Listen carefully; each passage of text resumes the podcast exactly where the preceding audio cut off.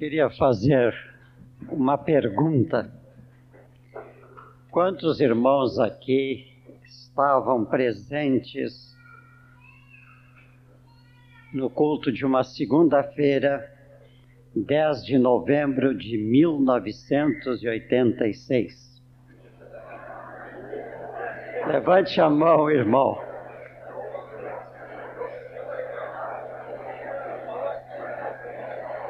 Amém?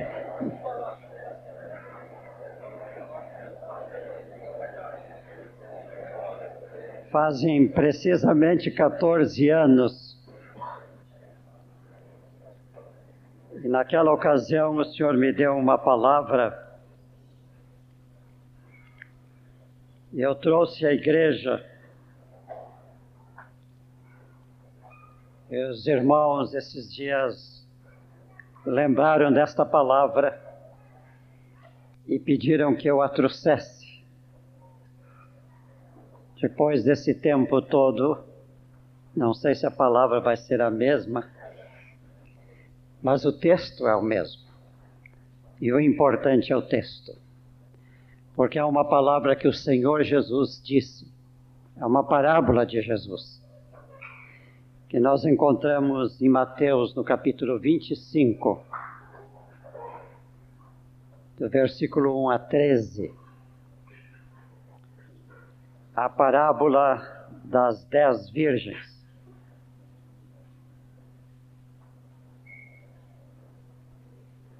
Eu vou ler o texto depois. Primeiro eu gostaria de fazer uma introdução porque há uma diferença muito grande entre a forma que os personagens desta parábola se encontram para um casamento, da nossa forma hoje de casamentos.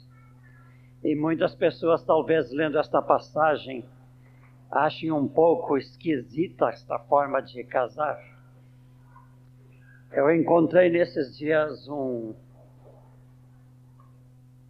um livreto escrito por israelitas narrando como era o casamento em Israel nos dias de Jesus. E por isso, nós podemos compreender bem como é que era um casamento em Israel e por que Jesus vai trazer esse exemplo para a mensagem que ele quer entregar.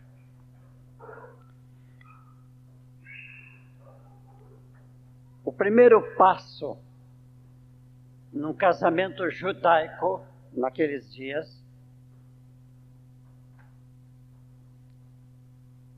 era a escolha por parte do pai do noivo da moça que deveria se casar com o noivo.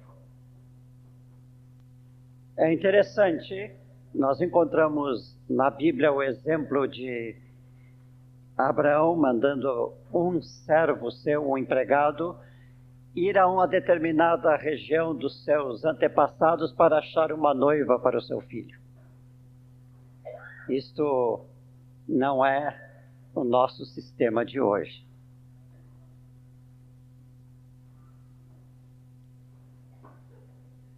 Não sei como surgia o amor aí entre os jovens.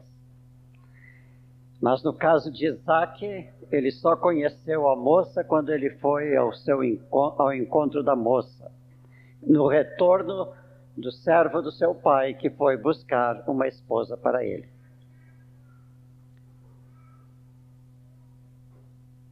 O pai podia, como fez Abraão, delegar a um, uma pessoa encontrar a noiva para o seu filho.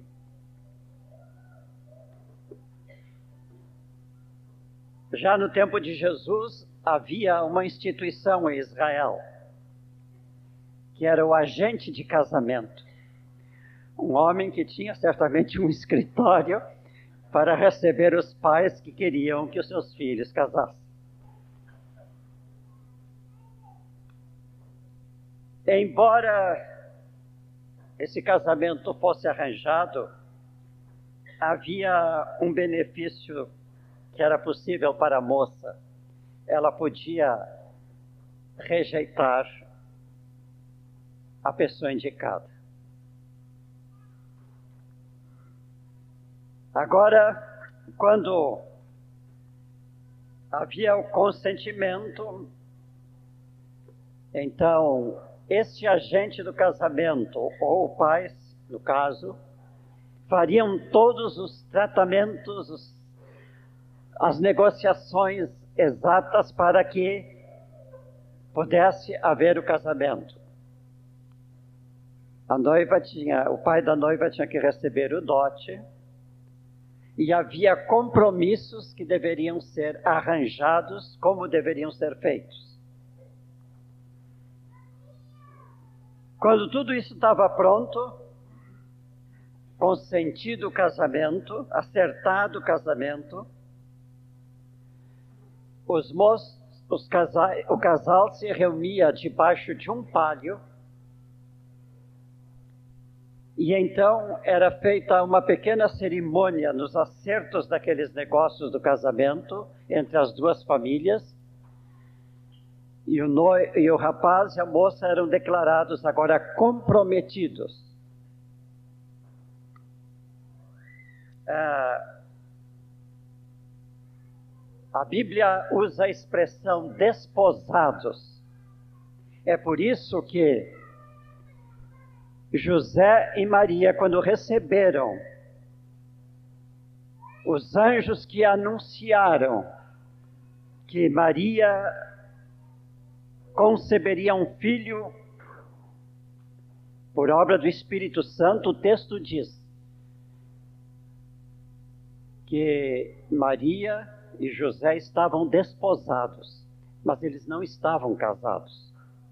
Porque depois dessa de cerimônia debaixo daquele palio, o moço ia para sua casa preparar a casa e tudo mais para receber futuramente a sua esposa. E então a moça voltava para sua casa para preparar-se para o casamento. Agora, eles continuavam solteiros, separados, mas, segundo o termo da época, desposados, comprometidos. No dia então marcado para o casamento,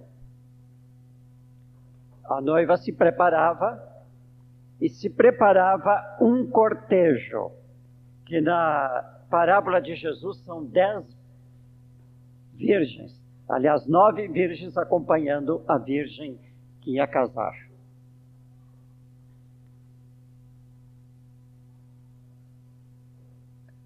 O noivo tinha também uma comitiva que viria com ele. A festa do casamento não seria na casa da noiva como hoje, nem sob a responsabilidade dos pais da noiva era responsabilidade dos pais do noivo. E a festa seria feita na casa dos pais do noivo. Mas o noivo vinha com a sua comitiva buscar a noiva num lugar marcado para o encontro. E havia uma coisa muito curiosa a hora desse encontro era um segredo que o noivo tinha, mas que a noiva não sabia. Por isso a noiva se preparava, e as que iam com ela se preparavam, e ficavam aguardando o noivo. O casamento sempre era à noite. Elas não sabiam a hora. Por, por isso, todo aquele negócio de irem com lâmpadas, levarem azeite, porque não sabiam a hora que o noivo viria. Podia ser quando o sol se pôs, poderia ser mais tarde, poderia ser à meia-noite.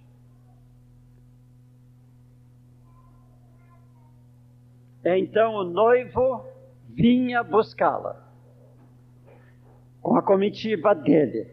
Quando chegava em um determinado lugar, um dos acompanhantes dava um grito dizendo: O noivo está chegando. E então o instrumento que é muito, era muito usado em Israel e é usado até hoje, hoje é o shofar. É um instrumento feito de um corne de carneiro. E então o que tocava o corne começava a tocar. E ao som daquele corne, eles iam caminhando até a casa do pai do noivo, aonde seria celebrada a festa. Naquela noite havia um grande jantar, mas a festa continuaria por sete dias, havendo comida, danças e celebrações. Então, e só depois disto, o noivo e a noiva iam para a sua casa. Agora vamos, os irmãos acompanhem nas suas Bíblias, vamos ver a parábola de Jesus. Mateus capítulo 25 começando do versículo 1.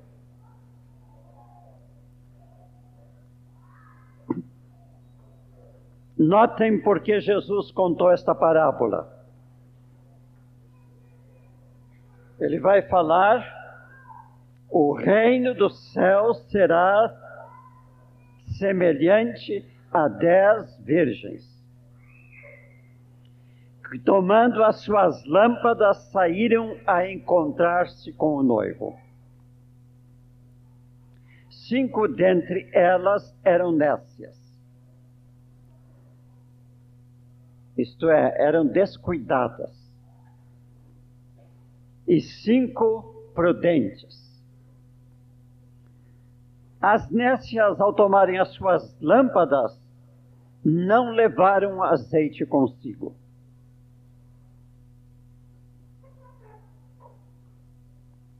No entanto, as prudentes, além das lâmpadas, levaram azeite nas vasilhas.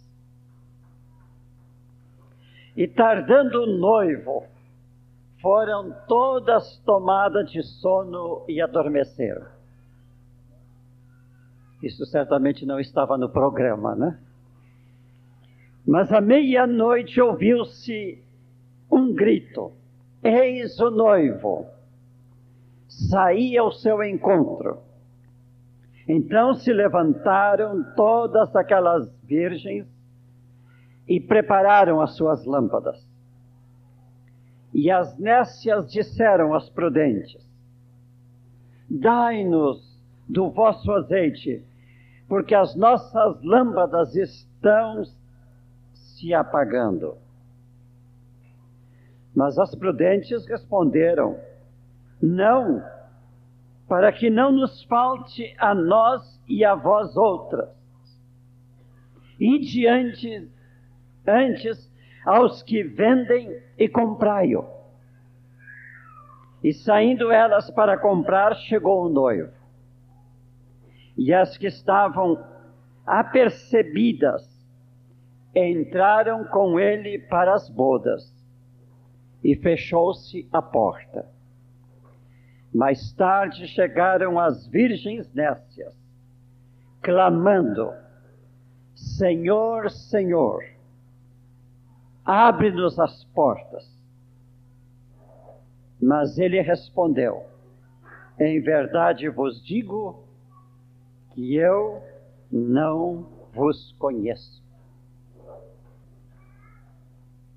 No capítulo que antecede a este, está toda uma palavra do Senhor Jesus Cristo sobre os acontecimentos futuros, os dias que virão. Jesus vai falar sobre o princípio das dores. Jesus vai falar sobre a grande tribulação. Jesus vai contar a parábola da figueira, que é uma exortação à vigilância sobre as coisas que acontecerão. E aqui no capítulo 25, ele então começa contando esta parábola.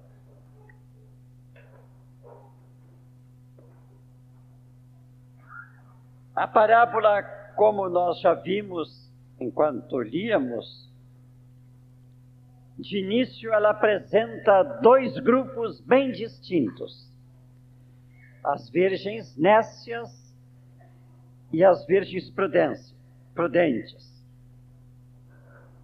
Agora, meus irmãos, eu quero deixar bem claro que Jesus está aqui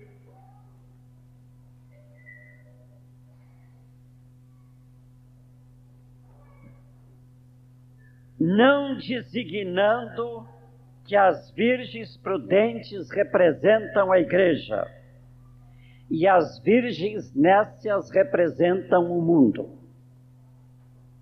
Eu quero deixar bem claro,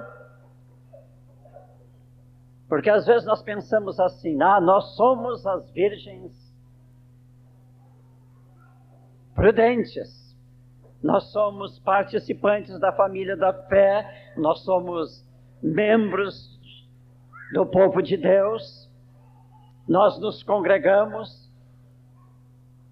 Mas Jesus não está fazendo uma separação entre virgens prudentes como igreja e virgens nécias como o mundo. A palavra de Jesus é para a igreja. E na igreja, Jesus está colocando duas categorias de pessoas: os prudentes e os nécios. Está bem entendido isto?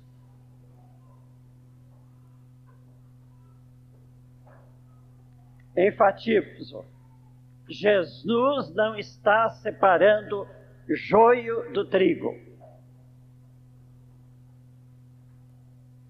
fala de dois grupos de pessoas que estão, de uma forma ou de outra, ligadas à sua pessoa.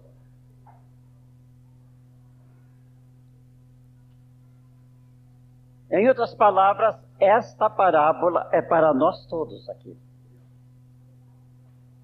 E nós precisamos pensar e pedir esclarecimento do Espírito Santo da realidade de onde nós estamos situados nesses dois grupos. Estamos. Eu vou perguntar para mim mesmo: estou eu no grupo dos prudentes ou eu estou no grupo dos nestos? Alguém poderia me perguntar, mas entre os crentes há pessoas nécias? Eu respondo dizendo: não deveria haver, mas há. Senão Jesus não contaria esta parábola. Meus irmãos, eu me baseio em dizer que esta parábola se refere à igreja, porque Jesus diz que as noivas esperavam um noivo. O mundo não tem noivo para esperar. Só a igreja tem um noivo que espera.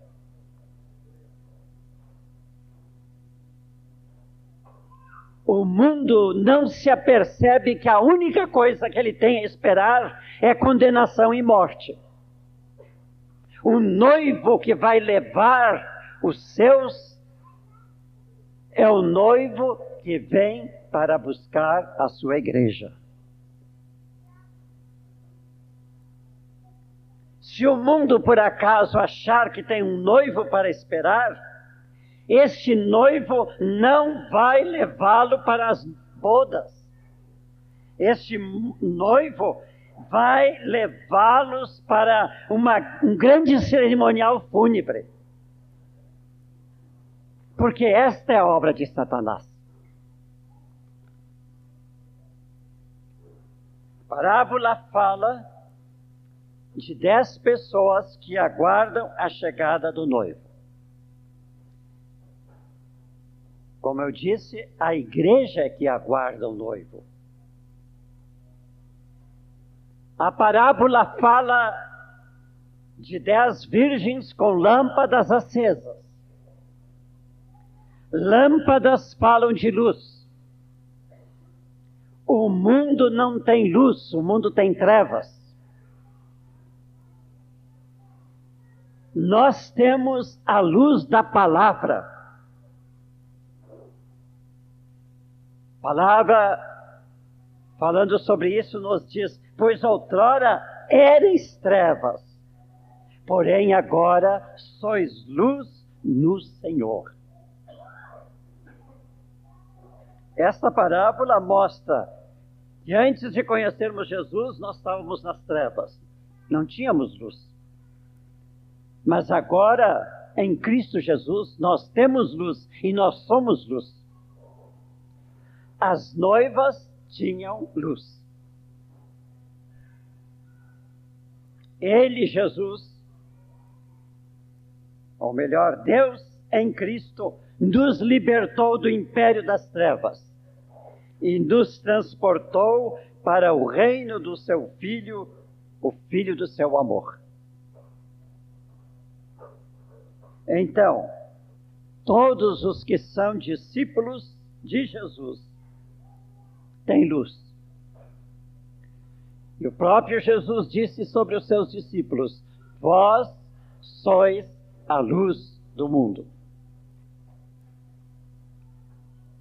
Agora, o destaque que esta parábola faz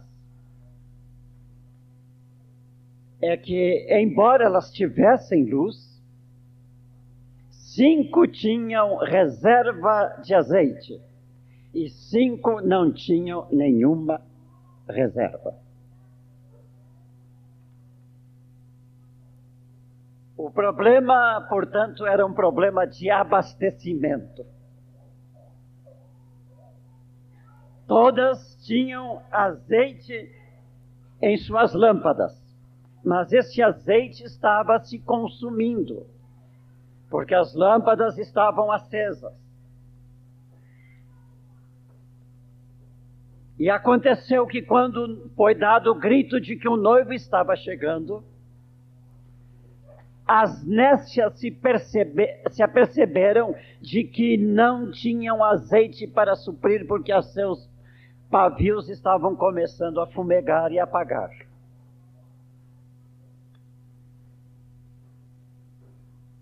Mas cinco noivas não tinham este problema. Elas estavam prontas para ir. Em qualquer momento, elas podiam reabastecer as suas lâmpadas. Elas tinham, portanto, recursos que conservavam com elas. A grande fonte de azeite para as nossas lâmpadas é a palavra de Deus. É a palavra que alimenta a nossa luz. Ela é quem reabastece e faz com que a nossa lâmpada, a lâmpada da nossa vida em Cristo Jesus, possa estar sempre brilhando.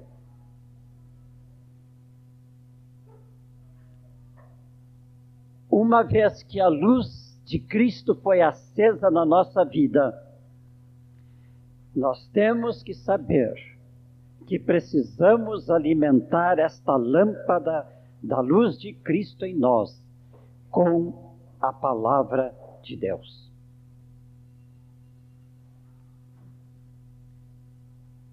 A diferença entre as noivas é que umas tinham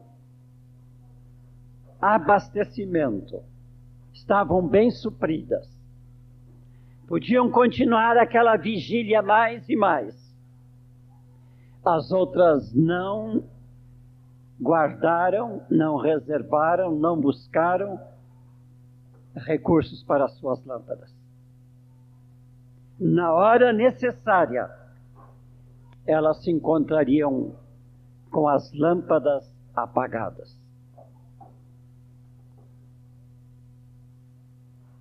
O grande objetivo desta parábola, o objetivo pela, pelo qual Jesus pronunciou esta parábola, é despertarmos para que estejamos preparados para a vinda do Senhor Jesus Cristo, o noivo. Quando Jesus vier, nós seremos como aquelas noivas que aguardavam o noivo, como somos agora, estamos aguardando o noivo, mas não sabemos a hora que ele virá. Os anjos disseram para os discípulos no momento em que Jesus ascendia ao céu, ou melhor, Jesus é quem disse para os seus discípulos: Vós não sabeis a hora que o Pai preparou. E ele disse, Jesus, que nem ele sabia. O Pai é que tinha preparado tudo. O Pai preparou a festa. O Pai tomou todos, todas as iniciativas. E ele disse: Meu filho, tu vais voltar, tu já anunciaste isso na terra. Mas eu vou te dizer isto no momento em que tu vais voltar ao mundo. Então, creio que Jesus está aguardando com a mesma ansiedade que nós aguardamos este encontro. É o noivo ansioso que o seu pai diga: Pode partir com a tua comitiva de anjos. E nós, com lâmpadas acesas, possamos dizer: Vamos ao encontro do noivo. Meus irmãos, nós estamos preparados para este momento. Estamos sendo prudentes. Em nós, o que, que encontramos? Luz brilhante com possibilidade de continuar brilhando, ou nós estamos com luzes mais ou menos pendendo para a sombra.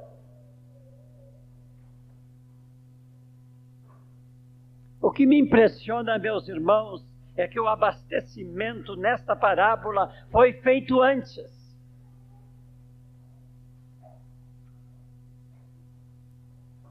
Cinco noivas adquiriram azeite para suprimento e vieram para o local preparadas, dizendo: Se o noivo demorar muito, as nossas lâmpadas continuam acesas.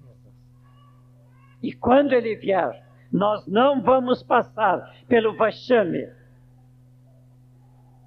de ter que acompanhá-lo nas trevas das nossas lâmpadas ou não acompanhá-lo. Este é o ponto que deve chamar a nossa atenção.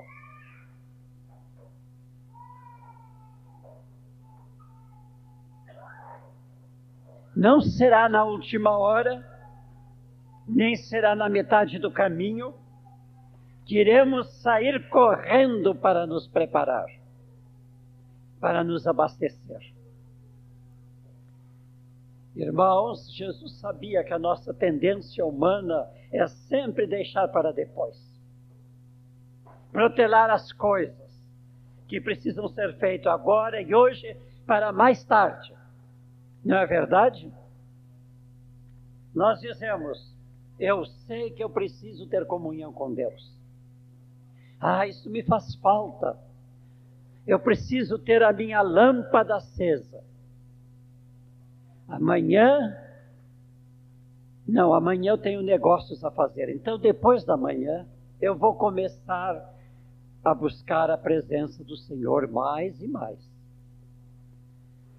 Amanhã nós nos envolvemos nos negócios, e negócio chama negócio. Então, na outro dia nós não podemos porque ainda temos algumas coisas para fazer. E o tempo passa e a nossa comunhão com Deus não sai.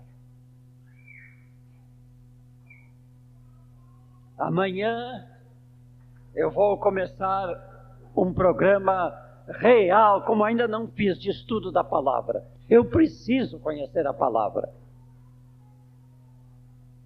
E então, amanhã fica para depois, e o depois para o mais depois, o mês que vem. Ah, quando eu entrar em férias, eu levo a minha Bíblia e vou ler toda ela. Mas as férias chegam, o calor está tão bom, a praia está convidando, e a Bíblia fica lá no cantinho, aguardando um dia que não sabe se virá.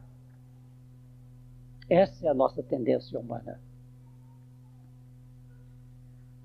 O que Jesus quer ensinar nesta parábola é isto: Povo meu, estejam preparados para aquele dia.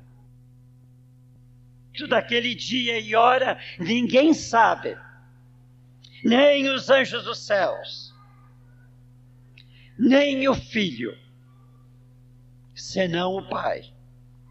Pois assim como foi nos dias de Noé, também será na vinda do Filho do Homem.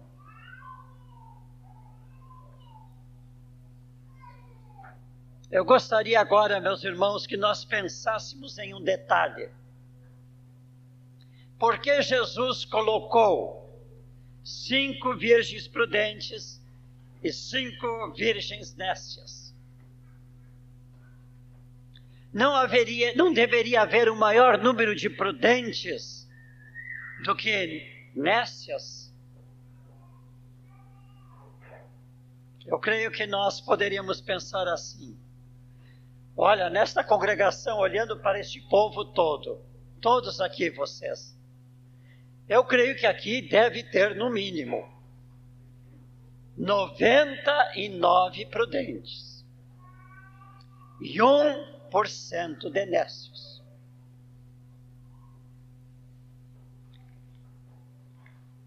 Noventa e nove por cento de discípulos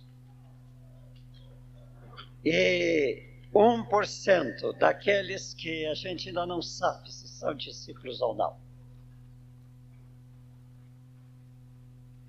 Mas Jesus não colocou assim. Ele dividiu pela metade. Meus irmãos, se fosse 99% pela lei da probabilidade, eu estaria garantido nesse grupo. Mas Jesus colocou de uma forma, meus irmãos, que agora só com 50% é mais difícil de a gente garantir. Jesus foi sábio nisto. Ele não quis, queria que nós ficássemos eufóricos. Não, eu estou garantido. Jesus queria que nós estivéssemos vigilantes. Jesus queria que nós estivéssemos preparados. Jesus quer que nós estejamos na posição que Ele quer nos encontrar.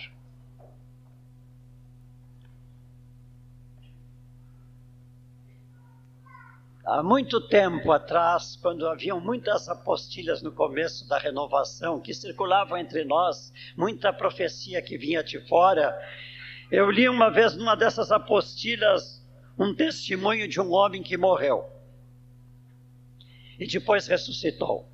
E ele então escreveu aquela apostila. E ele conta que no tempo em que ele esteve morto, ele foi levado às portas do céu. Ele disse que não entrou, que ele ficou do lado de fora. E ele via que as, a porta do céu estava deste, la, deste lado, o muro, e depois estava ali a porta do inferno do outro lado, ou melhor, do Hades do outro lado, e ali havia um muro. E ele disse: eu fiquei ali aguardando. Eu ouvia músicas, louvores do lado do céu. Eu via barulho infernal do outro lado. E eu fiquei aguardando. E ele disse: Eu comecei a notar uma coisa. Que para poucas pessoas que entravam no céu, havia uma multidão entrando lá para o Hades. E aí ele disse que num dado momento, alguém chegou para ele e disse: Tu vieste adiantado, pode voltar para a terra. E ele disse que então ressuscitou para surpresa de todos os seus familiares e das, do médico e do hospital que o tratou. Ele percebeu que uma porcentagem muito pequena de pessoas entravam no céu. Bem, ele estava diante dos crentes que chegavam e dos ímpios que chegavam.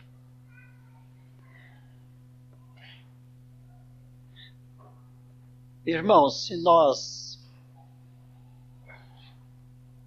tivéssemos o arrebatamento hoje, nós estaríamos nos 50% que Jesus chamou de prudentes ou 50% do que chamou de imprudentes. Vamos amenizar esse termo, né?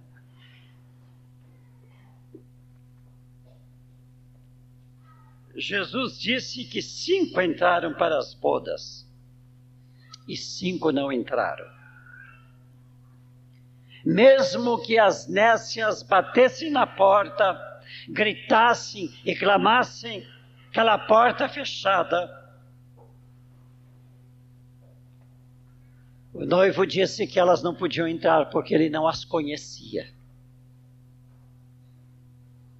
Meus irmãos, sempre que Deus abre uma porta, Ele nos convida a entrar. Mas quando Deus fecha uma porta, é, não podemos entrar. Agora, esta parábola fala de um outro personagem, o noivo.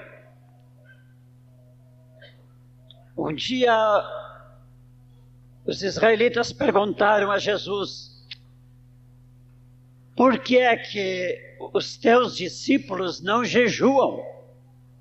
É costume entre nós jejuar, mas os teus discípulos não jejuam. Jesus respondeu: Podem, acaso, estar tristes os convidados para o casamento? enquanto o noivo está com eles. Dias virão, contudo, em que lhe será tirado o noivo, e nesses dias hão de jejuar. Meus irmãos, nós estamos em dias de jejum. Isso significa nós estamos em dias de preparação. Porque quando jejuamos, nós estamos buscando alguma coisa, nos preparando para alguma coisa. Jesus, nesta, nesta palavra, apresentou-se como noivo. Ninguém pode ter dúvida que nesta parábola Jesus é o noivo. Quando Jesus está presente, é dia de festa. Nós já sabemos que a presença de Jesus espiritual está conosco. Por isso, nós estamos em dias de festa.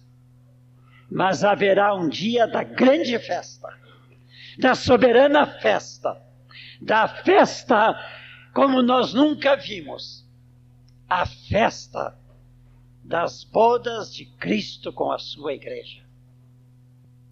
Naquele dia todos participarão do banquete, não é preciso jejuar, porque nós já nos preparamos com tudo aquilo que é necessário desde agora. Apocalipse fala sobre as bodas do Cordeiro. Essas bodas se realizarão. Mas o noivo virá buscar aqueles que estão com as suas lâmpadas acesas. Em outras palavras, aqueles que estão vivendo na plenitude da luz, consequentemente iluminam, são luz. E aqui, meus irmãos, é que nós vemos o nosso problema. Em nós está se cumprindo o pedido que Jesus fez aos seus discípulos, de tal maneira brilhe a vossa luz no mundo, para que todos vejam as vossas boas obras e glorifiquem o Pai que está nos céus. Meu irmão, minha irmã, nós temos que sondar qual é a nossa luminosidade diante do Senhor. E eu vou dizer uma coisa para os irmãos: nós por nós mesmos não somos luz. A luz que Jesus quer que brilhe através de nós é a luz que Ele é, Ele em nós. E então esta luz de Cristo em nós resplandecerá de nós ao nosso derredor. E tudo que nós fizermos será em luz, será luz. Jesus vive, mora, reside realmente em ti? Ah, meus irmãos, eu gosto daquela palavra de Jesus no capítulo 15 de João, que ele é a figueira e nós os ramos. Num retiro de jovens eu trouxe este capítulo para nós juntos estudarmos lá. Mas cada vez que eu leio esta palavra, eu fico impressionado com alguma coisa nova. E esses dias eu estava relendo e o Espírito de Deus me tocou num fato. Jesus disse que ele é a videira e ele diz que nós somos os ramos. Mas antes de nós conhecermos Jesus, antes de nós nos estarmos unindo a Jesus, nós não éramos videira verdadeira. Nós éramos um ramo. Mas quando nós conhecemos Jesus e nós fomos batizados que, que aconteceu conosco? Nós fomos enxertados, ramo enxertado em Jesus.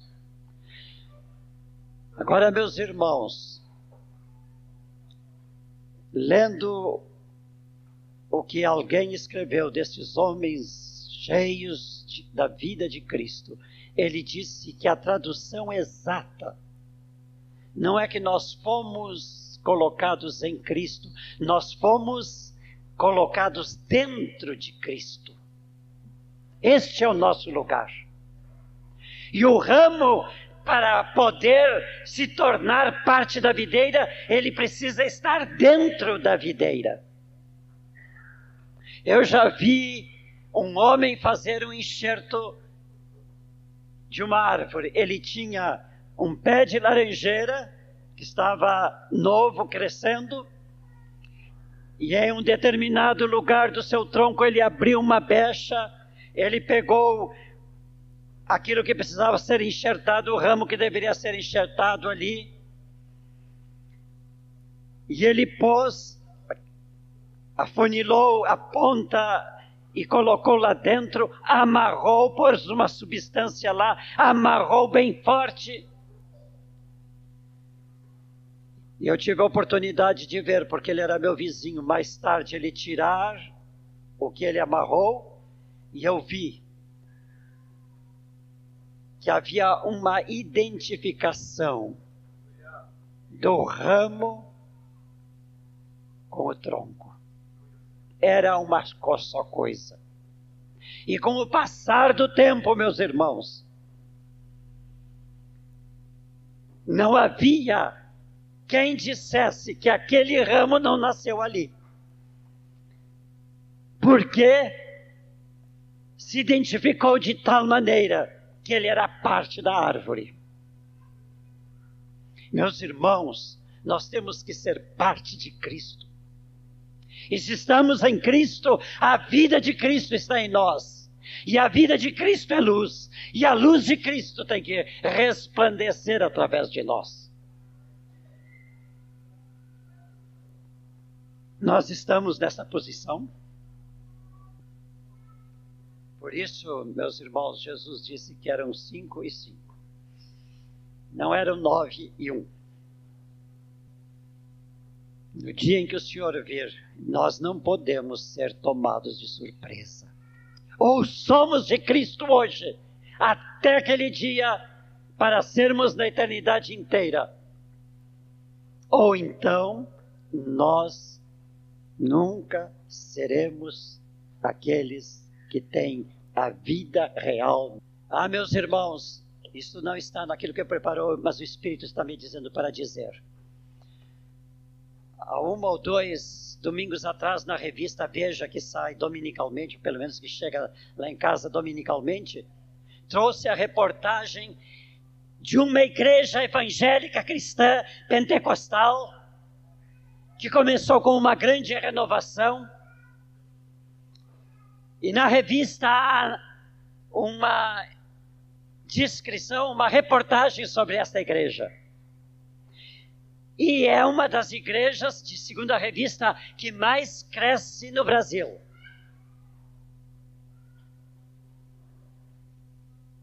É uma igreja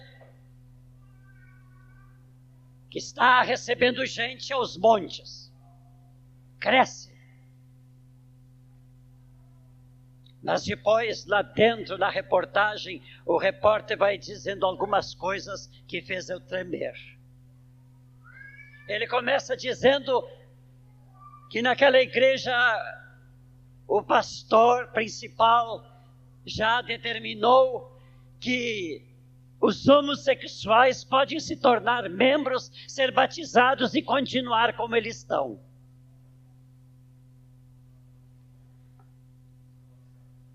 Que quem não se deu bem no casamento pode separar e casar com outro, porque ele precisa de felicidade.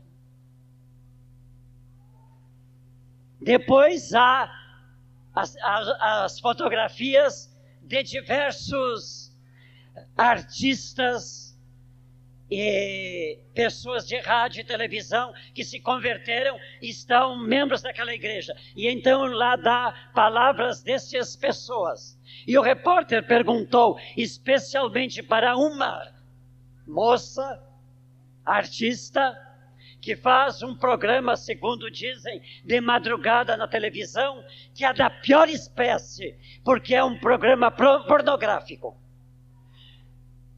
E O repórter perguntou para ela: como é que tu associas a tua vida de artista com a igreja que tu pertences agora? E ela disse: não há problema.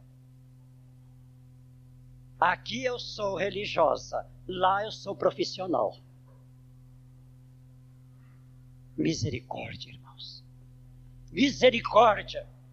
Eu sinto que isso tem acontecido, porque quando começou esta igreja lá em Goiás e fazia os grandes encontros em Brasília, o pastor daquela igreja me convidou para levar a mensagem num daqueles encontros. Eu estive lá e era um mover de Deus no meio daquele povo. Como é que hoje eles são assim? Uma igreja se foi enxertada em Cristo, hoje está repudiando Cristo, porque repudia o Evangelho de Cristo, repudia a palavra de Deus com seus atos. Pregam o Evangelho da comodidade, o Evangelho da riqueza, da prosperidade. e esquecem de pregar o Evangelho da crucificação da nossa vida, do nosso eu, da nossa pessoa, para que desapareça cada um de nós e Cristo resplandeça em nós. Meus irmãos, eu estava comentando com o Eduardo agora há pouco, hoje pela manhã, lendo a palavra, lendo a Bíblia, os Salmos, eu encontrei aqui uma coisa que, olha, meus irmãos, o livro de Salmos para mim é lido e relido. E eu encontrei uma palavra que nunca tinha encontrado. Deus pôs hoje aqui. É uma oração do salmista. Senhor, não me desampares, pois, ó Deus, não me desampares até a minha velhice e as cãs, cabelos brancos, até que eu tenha declarado à presente geração a tua força e às vindouras o teu poder. Meus irmãos, é aqui que eu quero estar. E eu faço essa oração, Senhor, que eu possa anunciar à presente geração a tua força, a tua luz, a tua graça, o teu poder, a tua majestade.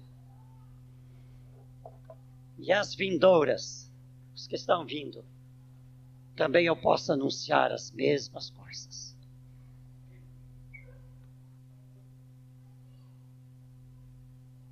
Jesus disse: Na casa do meu pai há muitas moradas. Se assim não fora, eu não, eu vou teria dito, pois eu vou preparar lugar. E quando eu for e vos preparar lugar, eu voltarei e vos receberei para mim mesmo, para que onde eu estou estejais vós também.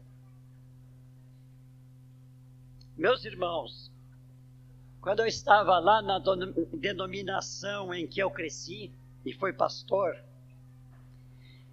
este era um dos textos sempre usado no ritual fúnebre.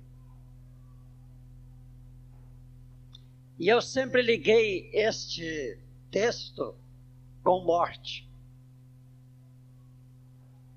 E eu sempre pensava assim: Jesus está preparando o lugar lá, quando eu morrer eu vou para aquele lugar. Mas agora eu descobri que Jesus disse aqui nesse texto: Eu voltarei. Eu voltarei. Então eu só vou receber aquele lugar no dia que o Senhor voltar.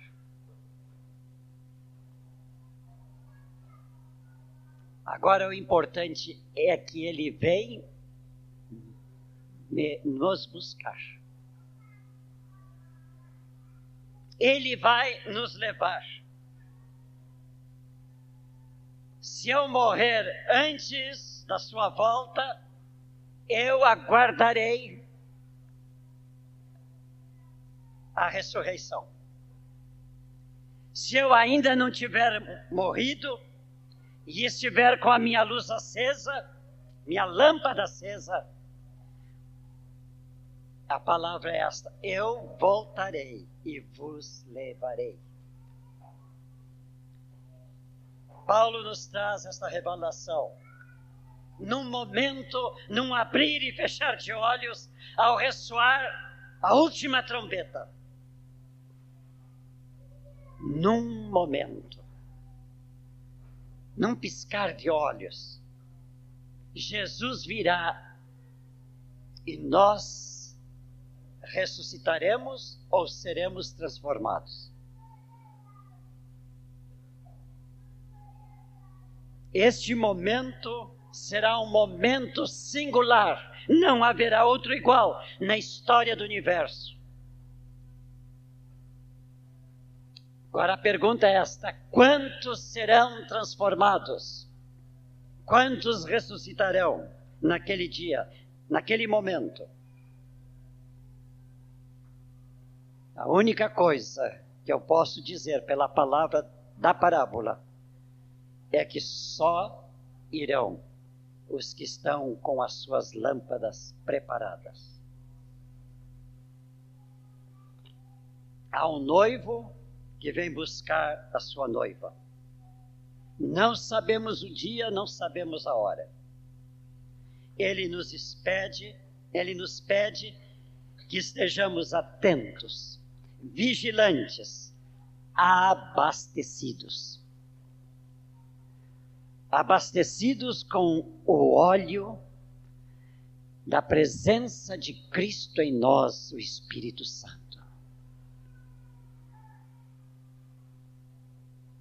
Por isso, Apocalipse 10, 7, 8 nos diz: alegremos-nos, exultemos-nos, exultemos e demos-lhe a glória, porque são chegadas as bodas do Cordeiro, cuja esposa a si mesmo já se ataviou pois lhe foi dado vestir-se de linho finíssimo, resplandecente e puro, porque o linho finíssimo são os atos de justiça dos santos. Meus irmãos, notemos aqui algumas coisas. Primeiro, que vai ser um dia que desde agora nós estamos chamados para nos alegrar, exultar e darmos glória. Porque o momento chegou. Mas há alguns detalhes aqui. As esposas a si mesmo já se ataviaram. Aqui não diz assim: Jesus preparou a roupa para a noiva. Elas se prepararam. Quem são as noivas? Somos todos nós. Nós estamos nos ataviando, isto é, nós estamos preparando.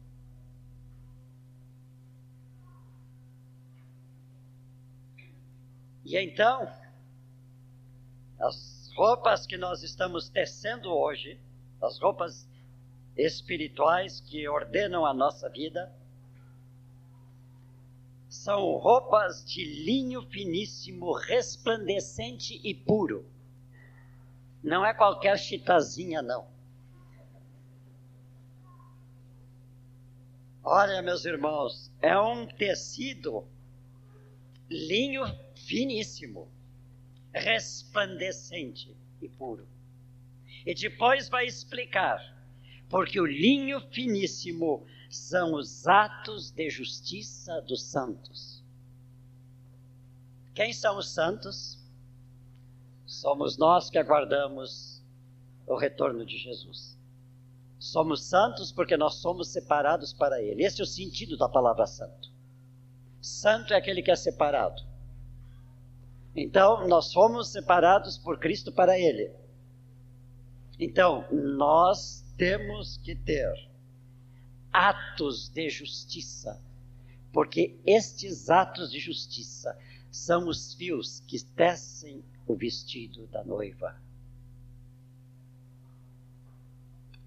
Haverá uma celebração celestial.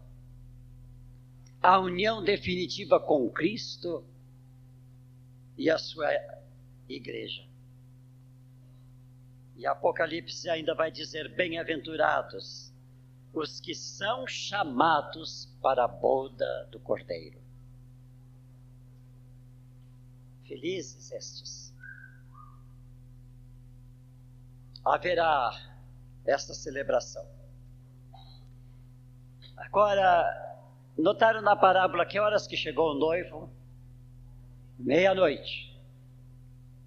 É interessante Jesus tem um sentido em tudo que ele diz. À meia-noite é dado o aviso que o noivo está chegando. Por que à meia-noite? Na Bíblia, meia-noite sempre foi a hora de libertação, separação e de decisão. Quando Deus mandou Israel sair do Egito, ele mandou que todo o povo se preparasse casa por casa para a realização de um ato que aconteceria à meia-noite. Quando ele faria a separação entre os egípcios e os israelitas. Os filhos dos egípcios morreriam, os primogênitos. Os primogênitos de Israel estariam se preparando para viajar com seus pais. A casa não pintada com sangue seria a casa de morte. A casa pintada com sangue seria a casa de vida, casa de luz. Portanto, para Israel, meia-noite era a separação da morte para a nova vida na terra prometida. Coisa maravilhosa é a Bíblia, né? Uma coisa se encaixa na outra. Paulo e Silas estavam na prisão. Cantavam e oravam. Meus irmãos, eles tinham tanto óleo neles que na prisão eles cantavam e oravam. Se agora um policial viesse aqui me prendesse e dissesse assim: é proibido pregar, o senhor não sabia me levasse para prisão? Ah, meus irmãos, eu tinha que ter esse texto na minha frente para poder cantar e orar.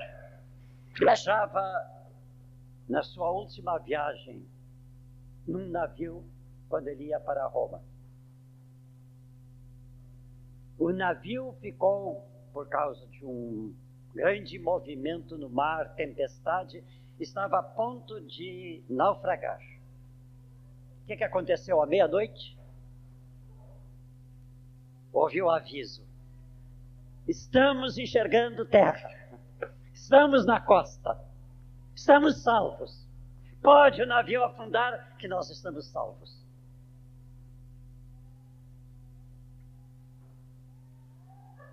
Meia-noite é a hora que o texto mostra que Jesus chegou hora de libertação. Meus irmãos, será o momento de nossa libertação para sempre. Tudo que é do mundo, tudo que é de trevas, tudo que não tem sentido, tudo que Deus vai abalar e que vai cair, vai ficar. Mas aqueles que têm a tocha da fé, cheia de azeite, iluminando, brilhando, roupas resplandecentes do lino mais do linho mais fino. Estes vão saber que à meia-noite da volta de Jesus nós fomos libertados para estar com Ele para sempre. Então, nós estaremos na Canaã luminosa, aonde a Bíblia diz que não precisa de sol, não precisa de é, lâmpadas, não precisa de CR, CE, porque lá o brilho de Jesus ilumina todas as coisas. Aleluia. E nós seremos luz com Ele. Amém. Meus irmãos, o que, que acontece depois da meia-noite? A noite começa a se preparar para ser dia. E no céu surge uma estrela, que se chama a estrela da manhã. E a Bíblia diz que a estrela da manhã é Jesus. Depois surge a luz do dia, né? o sol resplandece. Este é o sol da justiça. A Bíblia diz que o sol da justiça é Jesus. o sol da justiça, a estrela da manhã virá com seu brilho arrebatador e nos levará para a grande festa. De todos que estamos aqui, quantos chegaremos lá? Aqueles que fizeram reservas espirituais, que vivem em Cristo estão em Cristo. Cristo está brilhando neles. Estes estarão vestidos de linho finíssimo, linho que é tecido com o fio dos atos de justiça dos santos. Meus irmãos, nós citamos muito um texto da Bíblia. Quem crê e for batizado será salvo. Aleluia, esta é uma grande verdade. Mas o meu temor, irmãos, é que às vezes a gente para aí e pensa que crer em Jesus e ser batizado é tudo. Ah, não, já fui batizado. Mas, meus irmãos, começa, depois desse crer e ser batizado, o caminho da fé andando com o Senhor Jesus Cristo dia a dia e deixando a vida dele resplandecer mais e mais, cada dia mais, como a luz da aurora que vai crescendo, crescendo até um dia ser dia perfeito.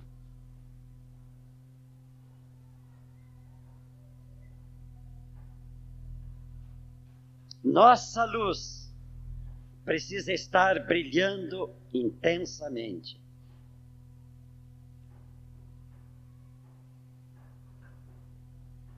Muitos pensam que ouvir a palavra é suficiente. Eu sei que muita gente vai sair daqui e vai dizer assim: Ah, nós ouvimos um sermão. Fiquei lá muito tempo ouvindo. Não vou dizer o resto, porque eu não sei. Ouvir a palavra só não é suficiente. A própria palavra diz que nós somos, temos que ser ouvintes e praticantes.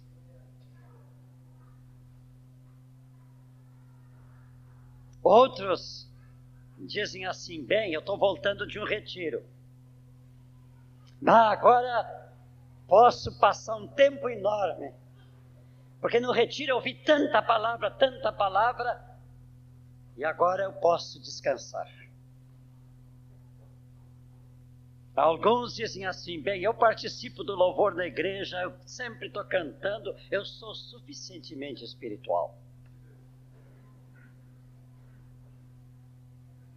Mas, meus irmãos, não, não importa o que nós fazemos, importa o que nós somos. Somos luz no Senhor.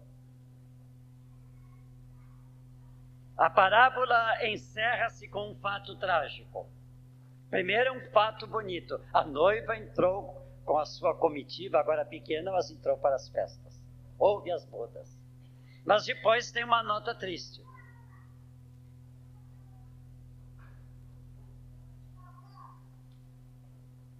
A porta está fechada. Irmãos, que a porta que Deus abriu para nós em Cristo Jesus, nós não a encontremos fechada naquele dia. Sejamos prudentes, irmãos. Vamos nos preparar. Vamos abastecer a nossa luz agora, hoje, enquanto estamos aqui, temos tempo. tenhamos sempre a nossa reserva de azeite. Amém. Vamos orar.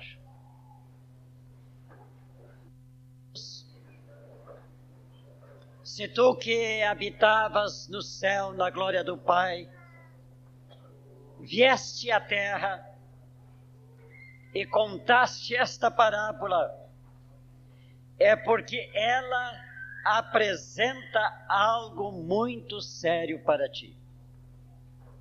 Consequentemente, Senhor, deve ser muito sério para nós.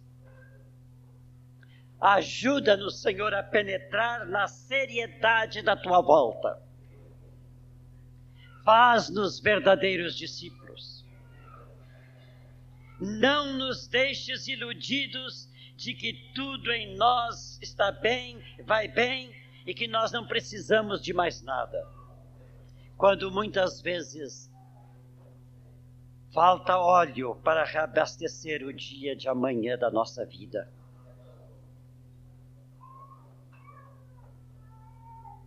Senhor, que o teu Espírito nos mova a levar sempre todo azeite suficiente até o dia da tua vinda. Tem misericórdia de nós, Senhor. Se nós precisamos tomar uma atitude agora, que o teu Espírito Santo nos leve a tomar agora. Enquanto oramos aqui, Senhor, move qualquer pessoa aqui neste lugar. Neste lugar que sente que a sua lâmpada está vazia, que não tem azeite para amanhã, que ainda não tem esta este abastecimento suficiente para os dias que podem ser difíceis. Mas que nós precisamos, mesmo na dificuldade dos dias futuros, se vierem perseguições, se houver isto ou aquilo, nós pudermos manter, para podermos manter as nossas lâmpadas acesas. Senhor, chama todos os que estão carentes de azeite, para que busquem a Ti. Tua verdadeira fonte de luz. Tu, através do Teu Espírito, verdadeira fonte de azeite. Amém. Se há alguma pessoa nesta hora, meus irmãos, nós podemos ficar algum tempo mais porque isto é uma coisa decisiva, quem sabe, para a nossa vida eterna. Se alguém aqui que sente necessidade, que ore com ela, para ser reabastecida da graça de Deus, das forças de Deus, da fé em Deus, do amor de Deus. Vem aqui à frente agora sem nenhum constrangimento. Ninguém está orando para ti, está orando estarão orando pela tua necessidade. Venha que nós queremos orar. Que os vasos sejam cheios de azeite. Que os vasos sejam aqueles que têm reabastecimento para cada dia do viver.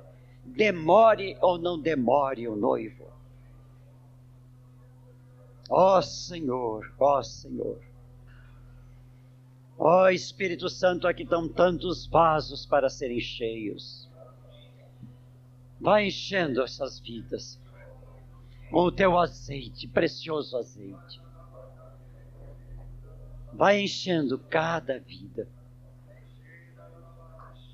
Não é um reabastecimento apenas de um centímetro, de dois centímetros, mas é um abastecimento total que precisamos um abastecimento total para o todo da nossa vida. Ó oh, Senhor, ó oh, Senhor, ó oh, Senhor. Os irmãos que estão mais abastecidos, venham impor as mãos, venham orar com as pessoas, transmitir a eles o azeite que todos estão buscando. Ninguém veio aqui por bonito, não, veio para receber. E o Senhor quer dar. O Senhor quer encher as vasilhas. Jesus que contou esta parábola está aqui no meio de nós para impor, através das mãos dos irmãos, impor as suas mãos transmissoras de a sua luz, da sua vida, abundantemente em cada um. Ó oh, Senhor, enche essas vidas. Ó oh, Senhor, ó oh, Senhor, ó Senhor. Vai fazendo isto, Senhor. Vai fazendo isto, Senhor.